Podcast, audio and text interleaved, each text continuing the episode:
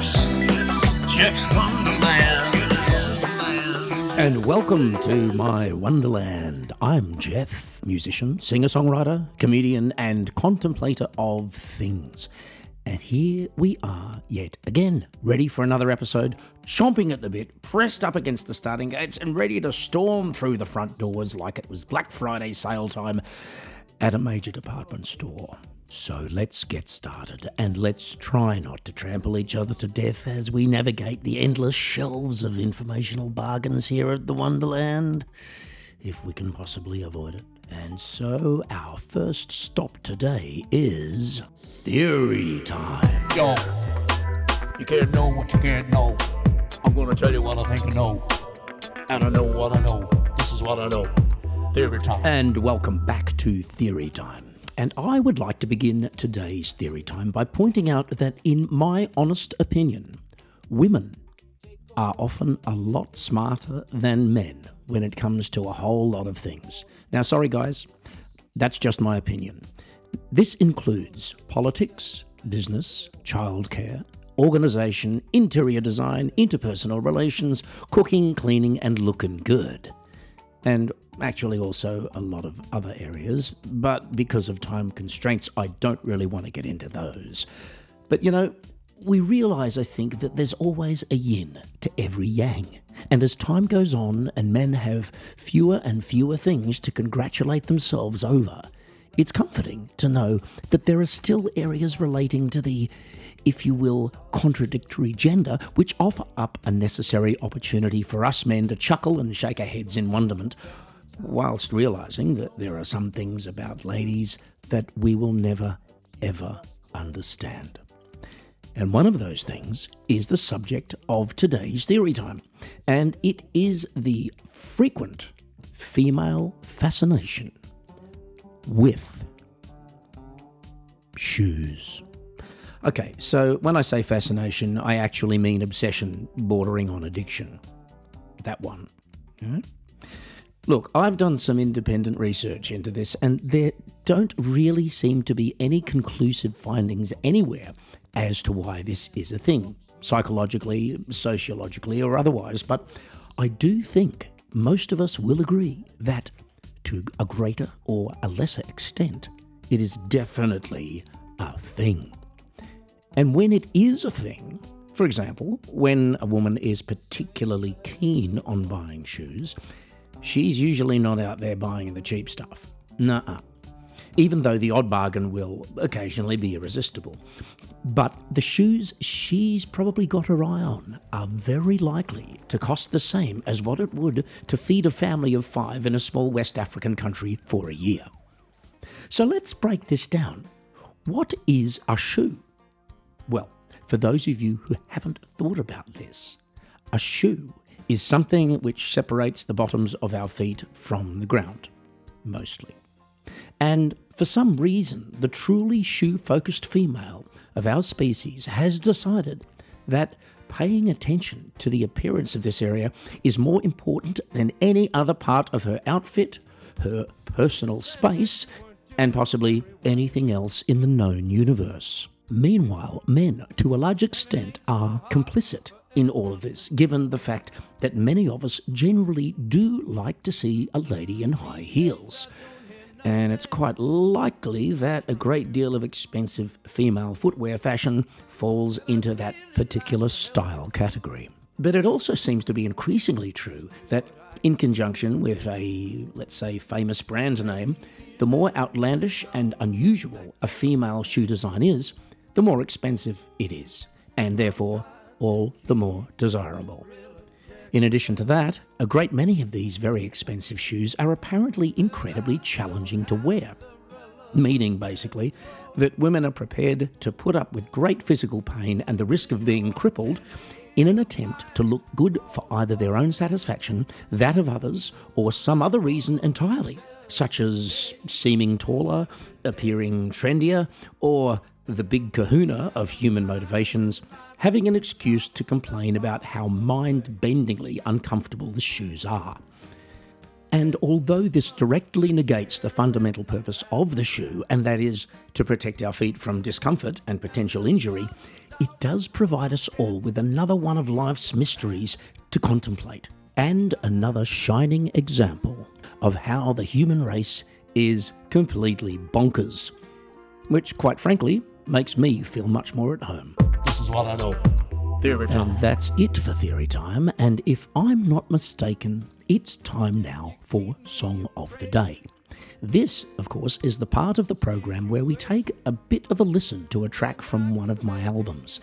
In this case, it's a blast from the past, written in nineteen ninety, and it's been recorded twice, once in Australia, once in Germany. Now, they're both good versions, but today we're going to take a listen to the second recording of the song. This was recorded in Germany in nineteen ninety-four, and it's a freewheeling little number called Don't Need a Reason.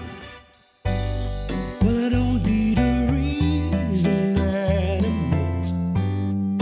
I don't need a reason. Sweet, sweet season's at my door. I'm not gonna let them slip away no more. I'm ready to fly. The sun is high.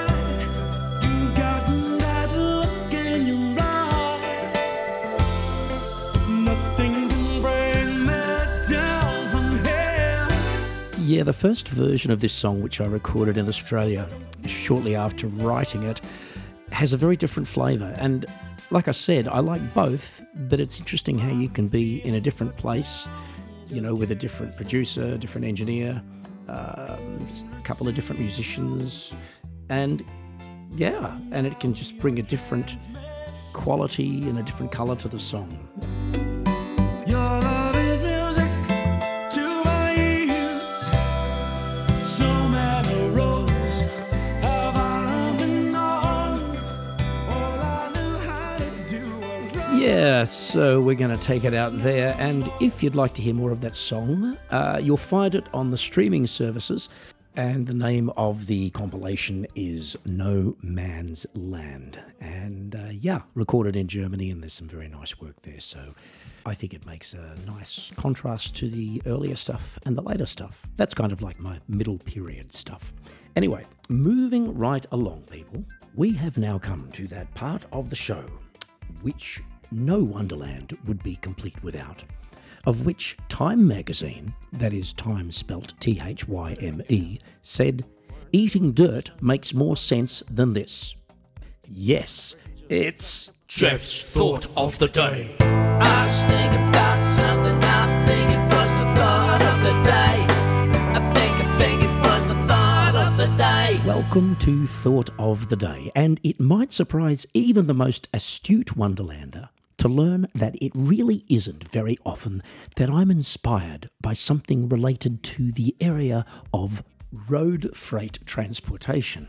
However, today I'm going to share with you a thought I had recently regarding a curious habit that truck drivers in Germany seem to have, and one I have not seen anywhere else.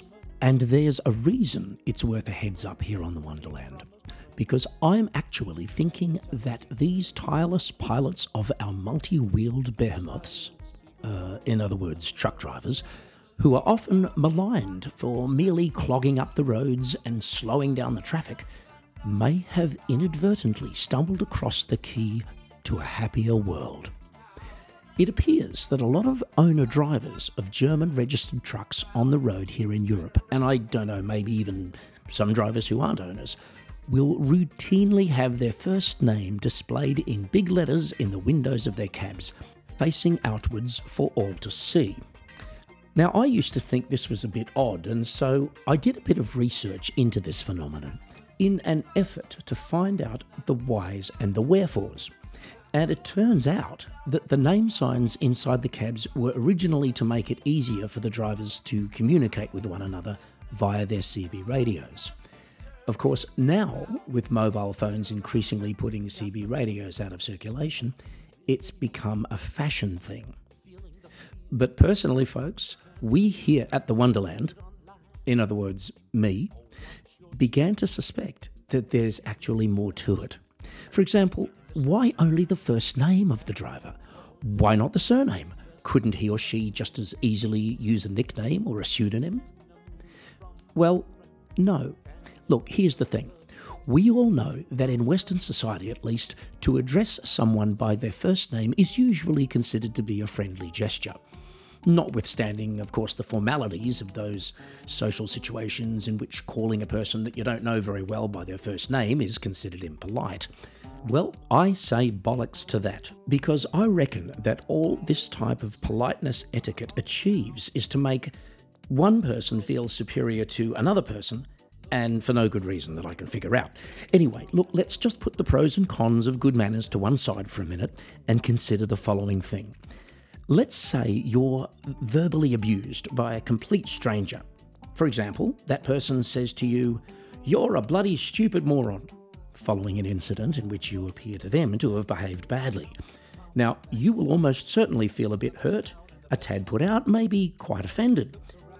But if that person says the same thing to you whilst addressing you by your first name, I reckon you're going to feel at least thirty-seven point six percent less offended, because now we're being verbally abused in a more personal, informal, familiar fashion.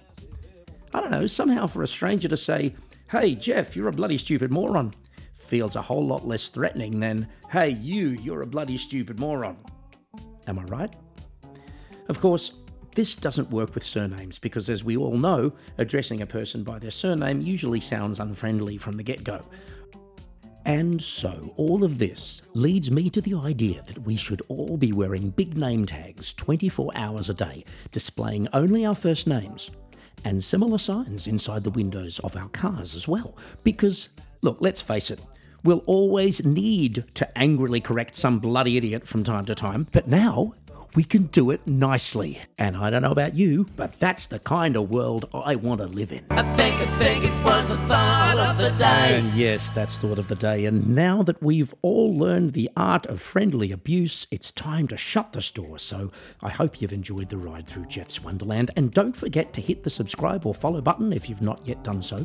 And if you'd like to drop me a line, you can do that on either w w w dot geoff healey dot com or geoffs wonderland at yahoo dot com.